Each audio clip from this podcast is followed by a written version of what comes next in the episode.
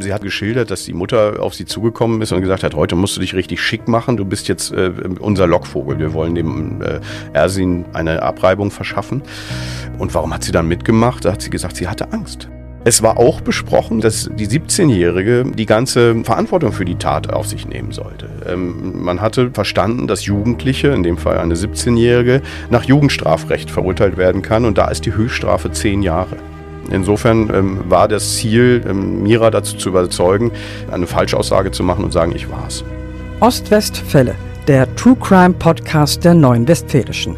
Wir sprechen mit Opfern, Zeugen, Richterinnen und Richtern und mit den Berichterstatterinnen und Berichterstattern der NW. Spannend, nah und made in OWL. Am 21. Dezember 2006 will der 23-jährige Ersin P. auf einem Parkplatz am Bielefelder Obersee ein Mädchen treffen. Kaum angekommen, stürzen sich zwei Frauen auf ihn. Zwei Männer stoßen hinzu und prügeln ebenfalls wie wild auf Ersin P. ein. Dann zückt einer der Angreifer ein Messer.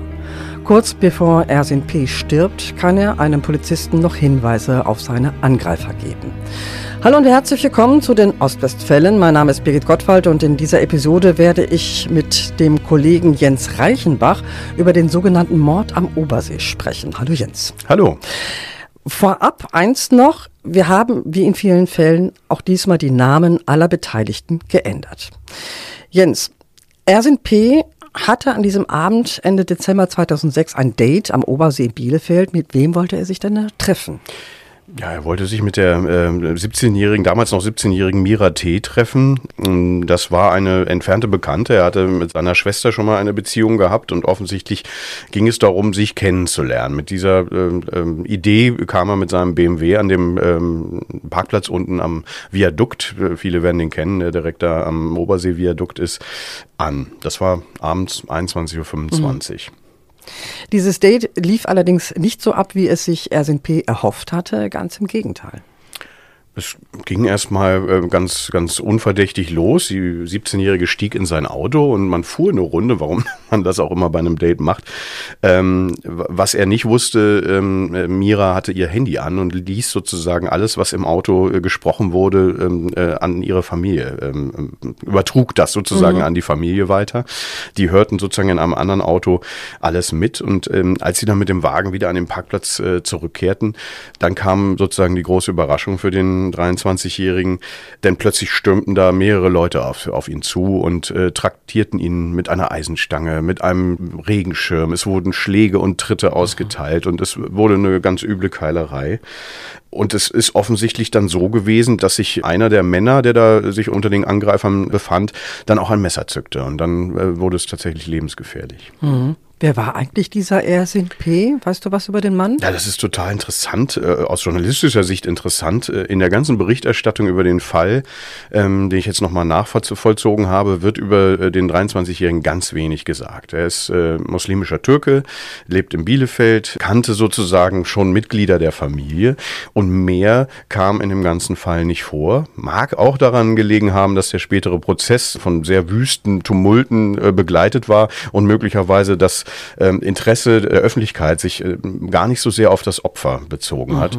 Dabei sind wir heute, 17 Jahre später, immer sehr interessiert an der Opferseite mhm. und, und, und versuchen ja gerade diesen Blick, diesen juristischen Blick immer nur auf die Täter zu werfen, ein wenig zu verschieben und zu sagen, wer ist denn eigentlich auf der anderen Seite? Wie, wie geht's dem denn heute oder beziehungsweise in diesem Fall den Angehörigen? Mhm. Denn Ersin P. überlebte diesen, äh, dieses Date ja bekanntlich nicht. Mhm. Relativ schnell gerät ja auch die Familie von Mira T., also dem vermeintlichen Date, in den Fokus der Ermittlungen. Was kannst du uns über diese Familie erzählen? Ja, das war ganz interessant. Ähm, ähm, schon einen Tag nach der Tat wurden gleich vier Menschen äh, festgenommen. Drei davon gehörten äh, sozusagen zu Miras Familie.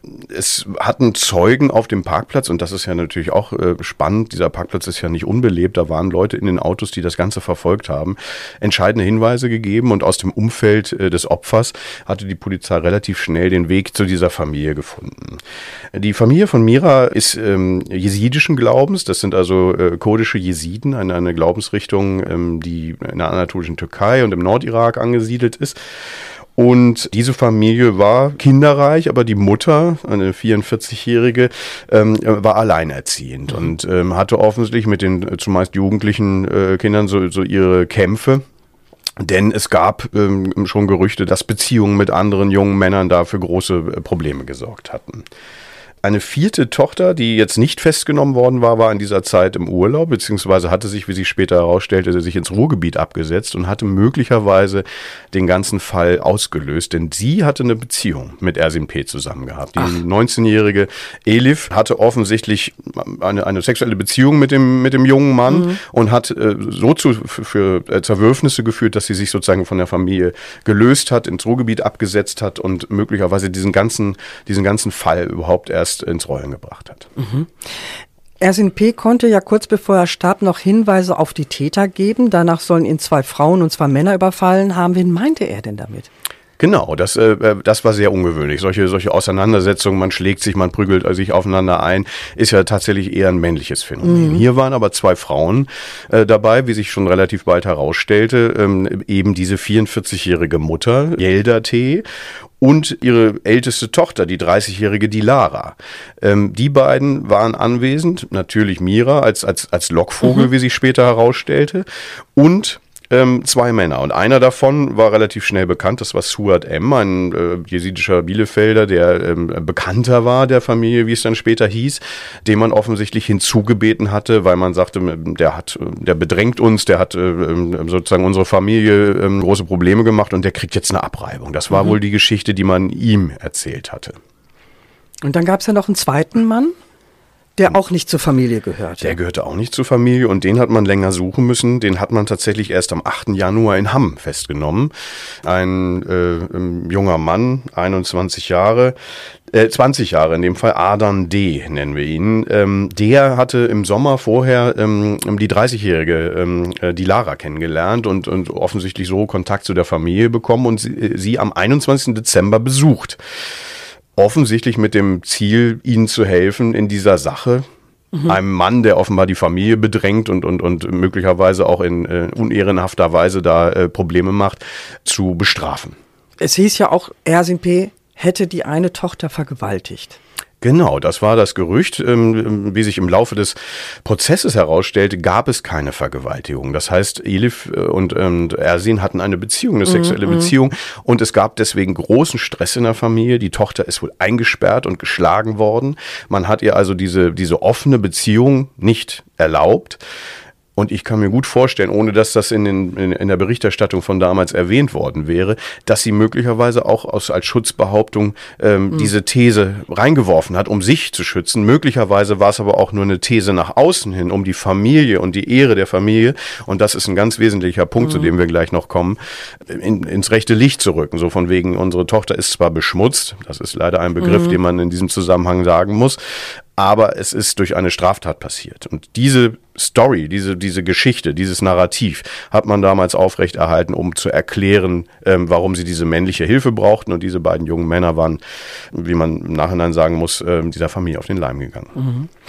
Am 19. Juni 2007 beginnt der Prozess im sogenannten Oberseemord. Man kann von diesem Mord auch von einem Ehrenmord sprechen. Das ist richtig so das ist äh, schwierig, weil der Begriff Ehrenmord eigentlich äh, in die falsche Richtung führt. Der Begriff hat sich deswegen im deutschen Sprachgebrauch verfestigt, weil er damit deutlich machen soll, jemand will die Ehre der eigenen Familie oder einer bestimmten Person rächen, die offensichtlich auf irgendeine Art und Weise verletzt worden ist. Hier in diesem in dieser Geschichte geht es um eine angebliche Vergewaltigung, die sich äh, später als ähm, erstunken und erlogen herausstellt. Wir kennen ähnliche Fälle und in all diesen Fällen geht es tatsächlich um Hintergründe aus aus der der, diesen sehr archaischen, patriarchalischen Wertvorstellungen, die innerhalb der jesidischen Glaubensrichtung äh, ähm, entstanden sind und, und, sag ich mal, sehr historisch zu erklären sind. Ich erinnere an die äh, Podcast-Folge zu Arso ähm, Ö. Ähm, da ging es darum, dass äh, auch Arsu eine Beziehung zu einem Deutschen hatte, also zu einem mhm. nicht-jesidischen äh, ähm, Mitglied der Religionsgemeinschaft. Ähm, und die Brüder in dem Fall sozusagen die Konsequenzen zogen und ihre eigene Schwester getötet haben.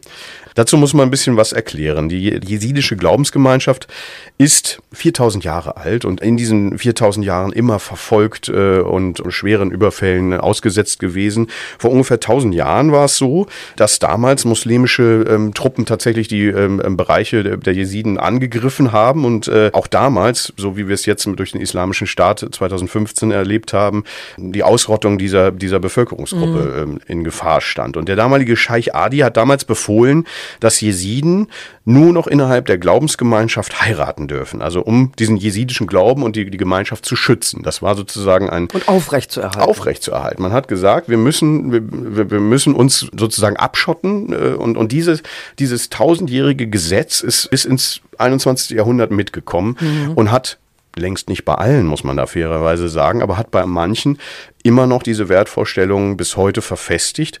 Und auch das ist spürbar. Es hat lange Zeit ähm, Reformwillen gegeben. Es gab damals, äh, das war ganz interessant, ähm, im Zuge des Oberseemordes ein Gespräch mit unserem damaligen Oberbürgermeister Eberhard David, dem Polizeipräsidenten Erwin Südfeld und der Glaubensgemeinschaft der Jesiden, die nochmal deutlich gemacht haben, dass solche Ehrenmordfälle, solche, solche ähm, äh, Vorstellungen in Deutschland nichts zu suchen haben und dass mhm. man davon Abstand zu nehmen habe.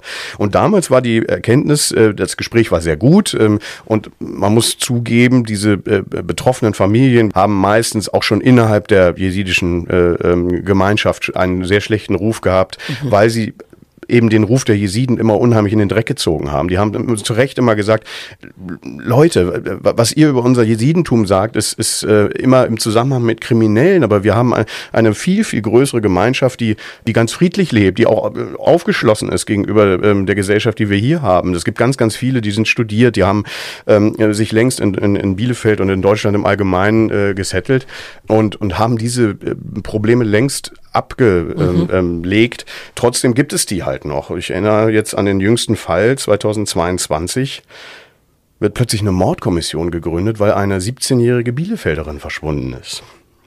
Da geht es um den Fall Jinwa M. Ich weiß nicht, ob ich den mhm. Namen richtig ausspreche. Die war äh, mit ihren Eltern auch über, über Kreuz gegangen. Da ging es auch darum, sie war ihr Leben lang davon ausgegangen, dass sie mit 18 zurück in den Irak muss und dort jemanden heiraten muss. Also sprich, ja. eine versprochene Ehe eingehen sollte.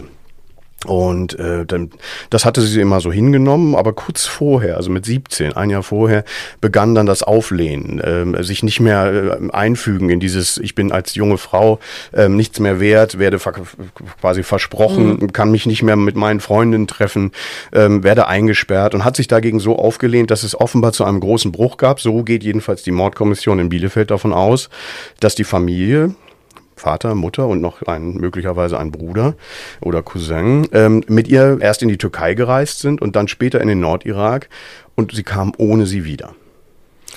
Und die ist bis heute verschwunden. Die ist bis heute verschwunden. Der Vater sagt, ähm, sie waren äh, unterwegs, er sei schon wieder zurückgeflogen. Es gab eine Zahn-OP, die, die versprochen war ähm, für die, für die 17-Jährige, die man ähm, im Nordirak durchführen konnte. Und er sei dann zurückgeflogen und als dann äh, die Mutter anrief, ähm, ähm, hieß es, ähm, die Tochter sei weggelaufen. Mhm seine Aussage ist, er sei gar nicht gläubig, er sei kein, kein gläubiger Jeside und es gäbe gar keinen Grund, sich in irgendeiner Weise seiner, seiner Tochter zu entledigen. Es ist einfach ein Problem, wie es mit Jugendlichen ähm, sei. Dem hat aber die Mordkommission in Bielefeld keinen Glauben geschenkt und geht tatsächlich davon aus, dass sie möglicherweise nie wieder auftaucht. Hm. Zurück zu unserem Fall, Jens. Der Prozess vor dem Bielefelder Landgericht ja, hatte es wahrlich in sich. Da haben sich unglaubliche Szenen abgespielt. Von tumultartigen Ausschreitungen war damals die Rede. Das ist zutreffend. Also das ähm, ähm, war tatsächlich, ich kann mich erinnern, dass wir kürzlich äh, ähm, über einen Fall hier, äh, die Brackweder tödlichen Beschüsse in Brackwede gesprochen haben, wo mein Kollege Jürgen Mahnke gesagt hat, sowas habe ich noch nicht erlebt. Leider muss man sagen, passiert es eben doch manchmal, mhm. ähm, dass die Emotionen so wahnsinnig aufwallen. Ähm, und in dem Fall ist es ja tatsächlich eine, eine, eine, Falle gewesen, in die ein junger Mann geraten ist, weil er nach einer Beziehung gesucht hat, weil mhm. er jemanden kennenlernen wollte. Also sowas Absurdes kann man sich heute ähm, ähm, nur noch schwer vorstellen. Trotzdem ist es passiert. Und da sind die Emotionen wahnsinnig hochgekocht. Und die Angeklagten, speziell die Mutter, wurde ähm, schwer äh, beschimpft. Es, es, es wurden äh, ähm, also Beleidigungen ausgesprochen. Es, es gab äh, ähm, ähm, tatsächlich wüste Beschimpfungen. Und ähm, was ganz interessant war, im, im Zuschauersaal waren ganz viele Angehörige von ähm, Ersin. Die hatten sich ein Foto von ihm an die Brust geklebt. Ach.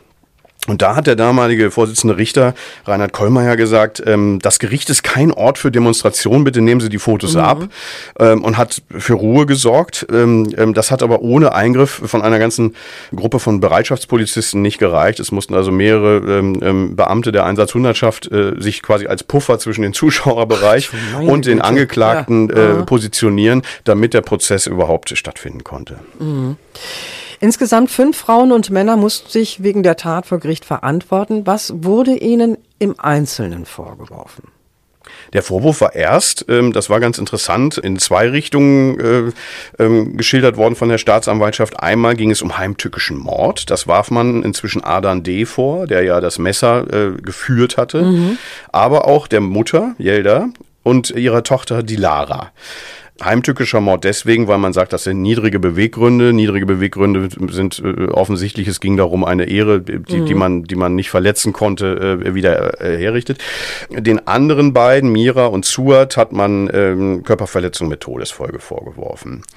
Dazu ist es aber während des Gerichts nicht gekommen. Reinhard Kollmeier hat irgendwann äh, den Hinweis gegeben, hier ist im Verlaufe der Beweisaufnahme eine andere juristische Einschätzung äh, zu machen. Mhm. Das war insofern interessant, als dass man sagte, wir können tatsächlich von dem Mordvorwurf, äh, den können wir nicht mehr aufrechterhalten. Das hatte mit ähm, ähm, dem umfassenden Geständnis von Adan zu tun. Der sagt, ich war da im Gerangel, der hatte meinen Arm festgehalten und um da wegzukommen, habe ich das Messer gestoßen mhm. und hat tatsächlich viermal zugestochen und zwei dieser Stiche haben ähm, Organe verletzt. Unter anderem ging ein Stich ins Herz und ähm, ähm deswegen starb äh, Ersin noch in der gleichen Nacht. Das heißt, der Tatvorwurf konnte nur noch als Totschlag gegen Adern D. ausgeführt werden. Alle anderen, dieser ähm, Hinweis kam dann von dem Vorsitzenden Richter, hatten einmal ähm, den Vorwurf Körperverletzung mit Todesfolge ähm, zu verantworten. Das heißt, es ging eigentlich um eine äh, Prügelei, die sogenannte Abreibung, die dann aber, äh, ob gewollt oder nicht, tödlich endete. Und und das ist auch interessant, versuchter Totschlag durch Unterlassen. Das ist jetzt ein sehr juristischer Begriff, den man erklären muss. Was ist da passiert? Ähm, Mira T., die 17-Jährige, ähm, berichtete in ihrer Aussage, dass sie erst im, im, Auto, als sie flüchteten, die haben sich wohl in zwei Autos gesetzt und sind, äh, sind dann abgehauen nach der Tat, erfuhr, dass Adan D. mit dem Messer zugestochen hat. Ach so. Aha. Und die 17-Jährige sagte, äh, sollen wir jetzt einen Rettungswagen rufen? Das ist ja gefährlich. Ähm, und alle anderen hätten sie ausgelacht. Das hatte mhm. sie äh, einer Sozialarbeiterin anvertraut. Im Gericht hat sie dazu nichts gesagt, aber die Sozialarbeiterin wurde als Zeugin vernommen und die berichtete, dass sie, dass sie in, in dieser Form sich, sich äh, geäußert hatte. Und das bedeutet, sie wussten, dass da eine tödliche Gefahr sozusagen durch das Messer ähm, ähm bestand, durch die Messerverletzung bestand, haben aber nicht geholfen. Und das ist diese, ähm, ähm dieser Vorwurf des versuchten Totschlags durch Unterlassen. Mhm. Wie haben denn die Angeklagten auf die Vorwürfe reagiert? Also einer hat ja gestanden, hat gesagt, ja, ja, ich war das. Wie war das mit den anderen? Also der Staatsanwalt Christoph Mackler hat damals gesagt, wir haben hier ein sehr indifferenziertes Aussageverhalten. Es gab zwei Geständnisse, Mirate hatte gestanden und ähm, die Lara hatte gestanden, ähm, das Messer geführt zu haben. Das heißt, sie haben sich selbst belastet, haben gesagt, ich war's, ich habe zugestochen, haben das später aber widerrufen. Das war noch bevor der Prozess begann. Adan D., der, der das Messer tatsächlich geführt hat, hat er dann später tatsächlich gesagt, ja, ich war's, ich habe zugestochen zwei, drei Mal. Am Ende konnten die Rechtsmediziner nachweisen, es waren vier. Die Mutter hatte ursprünglich gesagt, sie sei gar nicht anwesend gewesen, hat aber dann der Übersetzerin gesagt, die Tat sei aber trotzdem gerecht gewesen. Und äh, ähm, mhm. also, also hat sozusagen auch da wenig Reue gezeigt oder, oder Erschrecken gezeigt. Ähm, ähm, es ging wirklich hin und her. Das heißt, für die Staatsanwaltschaft war es äh, in den Ermittlungsphase ähm, sehr, sehr schwer zu sagen, wer ist denn da hier eigentlich äh, Täter und wer ist da eigentlich nur reingerutscht. Mhm. Und, ähm, so kam es halt zu den sehr unterschiedlichen ähm, Tatvorwürfen, die dann in der Beweisaufnahme im Prozess nach und nach abgearbeitet wurden. Und äh, tatsächlich ähm, hat das Gericht am Ende nur Adan D echte Reue ähm, sozusagen ähm, ähm, geglaubt und allen anderen eben nicht. Und das äh, ähm, hatte dann auch ähm, ähm, sehr spannende Folgen für, für den Ausgang des Prozesses. Mhm. Also eine maßgebliche Rolle in dem Fall hatte hatte ja die 17-jährige Mira T. Ne? Zum einen war sie ja der Lockvogel, hatte sich mit Ersin P. zum vermeintlichen Date am Obersee verabredet. Zum anderen kamen durch sie ja auch im Prozess wichtige Details zum Vorschein. Mhm. Ausgesagt selber hat sie nicht, sondern Sie hat das alles einer Sozialarbeiterin erzählt. Genau, das hatte ich eben erwähnt. Ähm, ähm, sie hat sich da komplett äh, eingelassen und ähm, ähm, ihr geschildert, dass die Mutter auf sie zugekommen ist und gesagt hat, heute musst du dich richtig schick machen, du bist jetzt äh, unser Lockvogel. Wir wollen dem äh, Ersin eine Abreibung verschaffen. Und warum hat sie dann mitgemacht? Da hat sie gesagt, sie hatte Angst. Mhm. Sie, sie, war in einer ähnlichen Situation wie ihre größere Schwester, die ja abgehauen war. Sie war eingesperrt worden, sie war geschlagen worden. Das heißt, in dieser Familie herrschte tatsächlich kein großer gegenseitiger Respekt Respekt, sondern es herrschten Angst und offensichtlich auch große Wut. Inwieweit da sozusagen das Thema äh, Ehre ähm, bestand, äh, war nicht bekannt. Es war auch besprochen, so hatte sie der Sozialarbeiterin gesagt, dass die 17-Jährige die ganze Verantwortung für die Tat auf sich nehmen sollte. Ähm, man hatte, das kannten wir aus einem anderen Prozess, verstanden, dass Jugendliche, in dem Fall eine 17-Jährige, nach Jugendstrafrecht verurteilt werden kann und da ist die Höchststrafe zehn Jahre.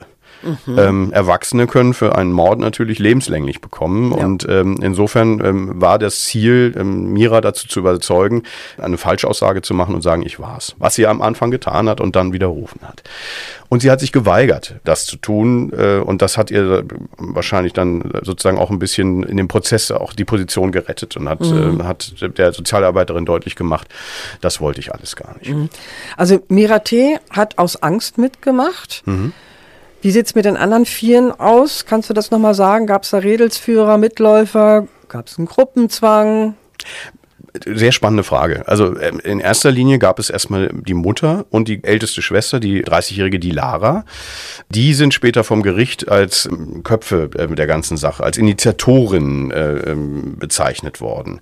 Man hat sie als Antreiberin des Geschehens bezeichnet. Und die Lara, die 30-jährige Schwester sozusagen von, von Mira, galt als Chefplanerin. Also so mhm. musste man sich das vorstellen. Die, da sind zwei Frauen, eine Mutter und eine, eine Tochter, die äh, quasi ähm, die ganze Tat vorbereiten. Und die Lara soll dem Helfer Adern, der dazugekommen war, um zu sagen, ja, ich helfe euch da, diesem Mann zu zeigen, dass wir damit nicht einverstanden sind, soll dem auch das Küchenmesser zugeschoben haben. Das ah, heißt, er hatte keine Waffe dabei, sondern er kriegte das äh, in die Hand weil man befürchtete, dass äh, möglicherweise er sie nicht alleine auftauchen würde und dann äh, würde man das Messer brauchen. So war die Argumentation. Und jetzt deine Frage, gab es da auch Mitläufer? Wir müssen bei Adan und Suat davon ausgehen, dass sie sagten, ja, wir helfen euch, Suat hatte ja zum Beispiel eine Gaspistole dabei, die er auf den äh, am Boden liegenden SMP abfeuerte, ähm, was keine Verletzung zur Folge hatte. Das hat äh, mit dieser Schreckschusssituation zu tun. Das knallt unfassbar mhm. laut, aber wenn man es nicht in direkter Kopfnähe macht, kann das tatsächlich äh, ohne, ohne, sag ich mal, körperliche Folgen passieren. Ähm, die Wirkung war natürlich bedeutend, weil der natürlich nicht wusste, was ist das für eine Waffe. Ob das Messer äh, geplant war, glaube ich nicht ähm, also das einzusetzen. Ähm, aber es war ja mitgenommen worden. Aber es war mitgenommen worden und das ist ja nicht ganz unwesentlich und schließlich hat das ja auch eingesetzt, weil Adern offenbar äh, in diesem Gerangel ähm, sich so in der Defensive fühlte oder, oder so angegriffen fühlte, dass er ähm, glaubte, das einsetzen zu müssen. Kommen wir zum Urteil. Es gab verschiedene Urteile. Ähm, wie lauteten die? Das ist ganz spannend, weil natürlich hat man den Haupttäter, das ist der, der das Messer geführt hat. Mhm. Der hat aber nicht die höchste Strafe bekommen. Der Vorsitzende Richter äh, Kollmeier hat tatsächlich äh, viermal den eben erwähnten Tatvorwurf Körperverletzung mit Todesfolge und versuchter Totschlag durch Unterlassen äh, geurteilt. Und zwar gegen die Lara und Jelda, die, die beiden, äh, sag ich mal, Köpfe oder, oder Chefplanerinnen, gegen Mira, die 17-Jährige, und gegen Suat M., der nach Jugendstrafe ähm, ähm der, das ist der mit der Gaspistole, mhm. ähm, der sozusagen an der Körperverletzung beteiligt war. Und Adan D., ist wegen Totschlags verurteilt worden. Also. Mord aus niederen Beweggründen ist aus benannten Gründen nicht mehr Thema gewesen. Adan D., jetzt könnte man sagen, klar, der hat das Messer geführt, der ist, hatte für die war für die tödlichen Verletzungen verantwortlich, kriegt die höchste Strafe, aber das war mitnichten so. Der hatte eine Strafe von sechs Jahren und neun Monaten bekommen. Mhm. Er war als einziger im Gerichtsprozess aufgefallen, dass er ernsthaft und glaubwürdig äh, Reue gezeigt hatte. Die Lara T. bekam neun Jahre und sechs Monate. Aha. Also ähm, deutlich drüber äh, über dem ähm, Urteil wegen Totschlags. Und Yelda T., die Mutter, sieben Jahre und neun Monate. Auch die lag noch sozusagen mhm. über dem Urteil von Adan D. Die beiden anderen, Suat und Mira, wurden nach Jugendstrafen verurteilt und bekamen Suat vier Jahre und drei Monate und äh, Mira T. drei Jahre und neun Monate.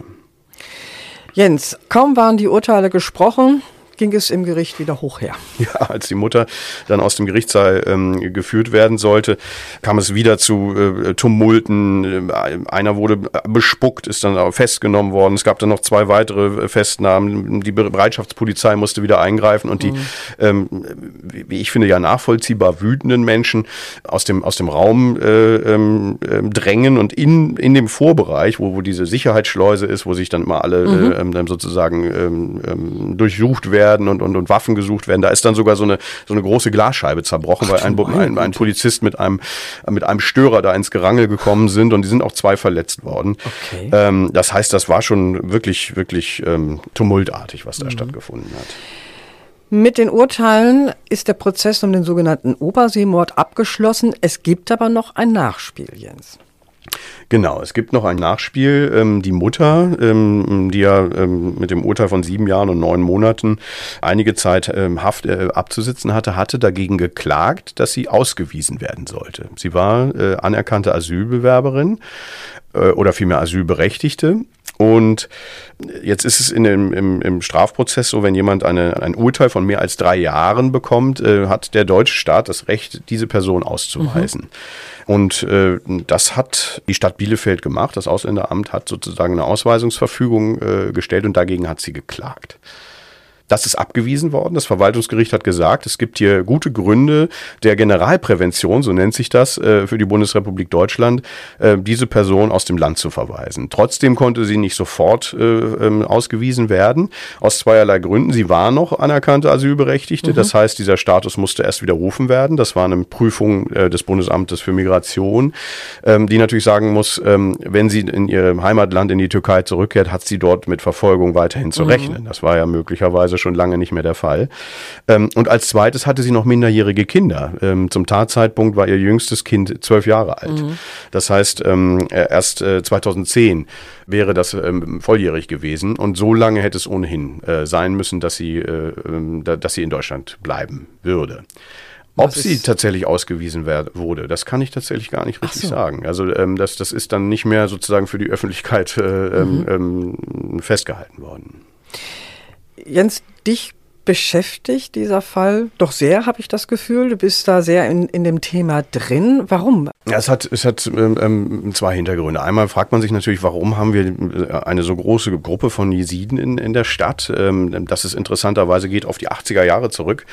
Damals waren die Jesiden auch im, im, im, türkischen Bereich äh, schwer verfolgt äh, und ähm, der damalige NRW-Innenminister Herbert Schnorr hat gesagt, wir nehmen sie auf. Mhm. Ähm, und da gab es wohl nicht viele Kommunen, die gesagt haben, ja, da sind wir dafür bereit. Aber Bielefeld war eine davon und hat gesagt, wir nehmen die auf. Und so ist sozusagen ähm, außerhalb des, des jesidischen Siedlungsgebiets in Bielefeld und auch in Celle wohl ähm, ein, eine äh, richtige Enklave entstanden. Heute ähm, reden wir von, ich, ich glaube, 14.000 bis 17.000 äh, Menschen jesidischen Glaubens in der Stadt. Das hat sich sozusagen immer weiter vergrößert und ist durch die Angriffe ähm, des IS, äh, dem Genozid im, im Norden Irak, mhm. natürlich nochmal ähm, in Schwung geraten. Ähm, wir haben lange Zeit mit solchen Ehrenmordproblemen äh, zu tun gehabt. Aber, und das ist an diesem Fall besonders, hier waren Frauen die, sag ich mal, führenden Köpfe, die, die sogenannten Chefplanerinnen mhm. und, und, und die, äh, äh, die Mutter, die sozusagen das Ganze in, in, in die Wege geleitet hat. Und das ist sehr, sehr ungewöhnlich. Solche, solche äh, brutalen Straftaten äh, sind gerade was solche Angriffe angeht, eher typisch männlich. Und in diesem Fall war es eine Familie, da wo gar kein Vater, kein männliches o Familienoberhaupt irgendwelche ähm, ähm Befehle gegeben haben können. Mhm. Ich kann mich an Asoö erinnern, da wurde dem Vater immer vorgeworfen, er hatte zwar keine körperliche Tat begangen, aber er hatte immer die ganzen Sachen abgesegnet. Mhm. Da wurde ihm vorgeworfen, er ähm, ohne sein Ja, ohne sein Kopfnicken hätte es die ganze Tat nicht gegeben. Hier gab es dieses männliche Oberhaupt nicht, aber die äh, 44-jährige Mutter ähm, hat offenbar diese Rolle voll übernommen. Also diese, diese archaische Wertevorstellung, mhm. die ganz wesentlich für den Prozess war, war plötzlich, was ja eine sehr patriarchalische Weltsicht ist, war plötzlich äh, äh, von, von Frauen übernommen mhm. worden. Und ganz skurril in dem Fall, alle drei Frauen aus dieser Familie hatten diese diesen, diesen hohen Wert der Jungfräulichkeit, der ja dahinter steckt, ähm, dass man nur innerhalb äh, mhm. der jesidischen Gruppe ähm, verheiratet werden kann, dass es äh, nur mit Jungfräulichkeit ein unbeschmutztes Leben gibt und dergleichen mehr ähm, bis zur Hochzeit, hatten diese Regeln selber gar nicht geachtet. Das ist im Gericht nochmal betont worden. Diese Diskrepanz zwischen ihren eigenen Vorstellungen, was man wieder gerade rücken musste und ihren eigenen, mhm. ähm, ihrem eigenen Verhalten war doch äh, dann groß. Der 23-jährige Ersin P. wird im Dezember 2006 auf einen Parkplatz am Bielefelder Obersee gelockt. Dort wird er von mehreren Personen angegriffen und mit Messerstichen in Brust und Bauch getötet. Zuvor soll Ersin P. eine Tochter der Familie T. vergewaltigt haben, was sich vor Gericht jedoch als falsch herausstellte. Federführend bei der ganzen Tat waren drei Frauen aus eben dieser jesidischen Familie T., die so ihre Familienehre wiederherstellen wollten. Das war's für heute mit dem True Crime Podcast der Neuen Westfälischen. Redaktion hatte Jenny Westhus. Zu Gast war der NW-Redakteur Jens Reichenbach. Schön, dass du da warst. Ja, vielen Dank. Weitere packende Kriminalfälle aus unserer Region auch jederzeit auf nw.de und in der NW Plus App in der Serie OWL Crime. Wir freuen uns über Fragen, Anregungen und Kritik zu diesem Podcast und natürlich über Wünsche, welche Ostwestfälle wir demnächst für euch besprechen sollen. Schreibt uns eine E-Mail an podcasts.nw.de. Mein Name ist Birgit Gottwald. Bis bald.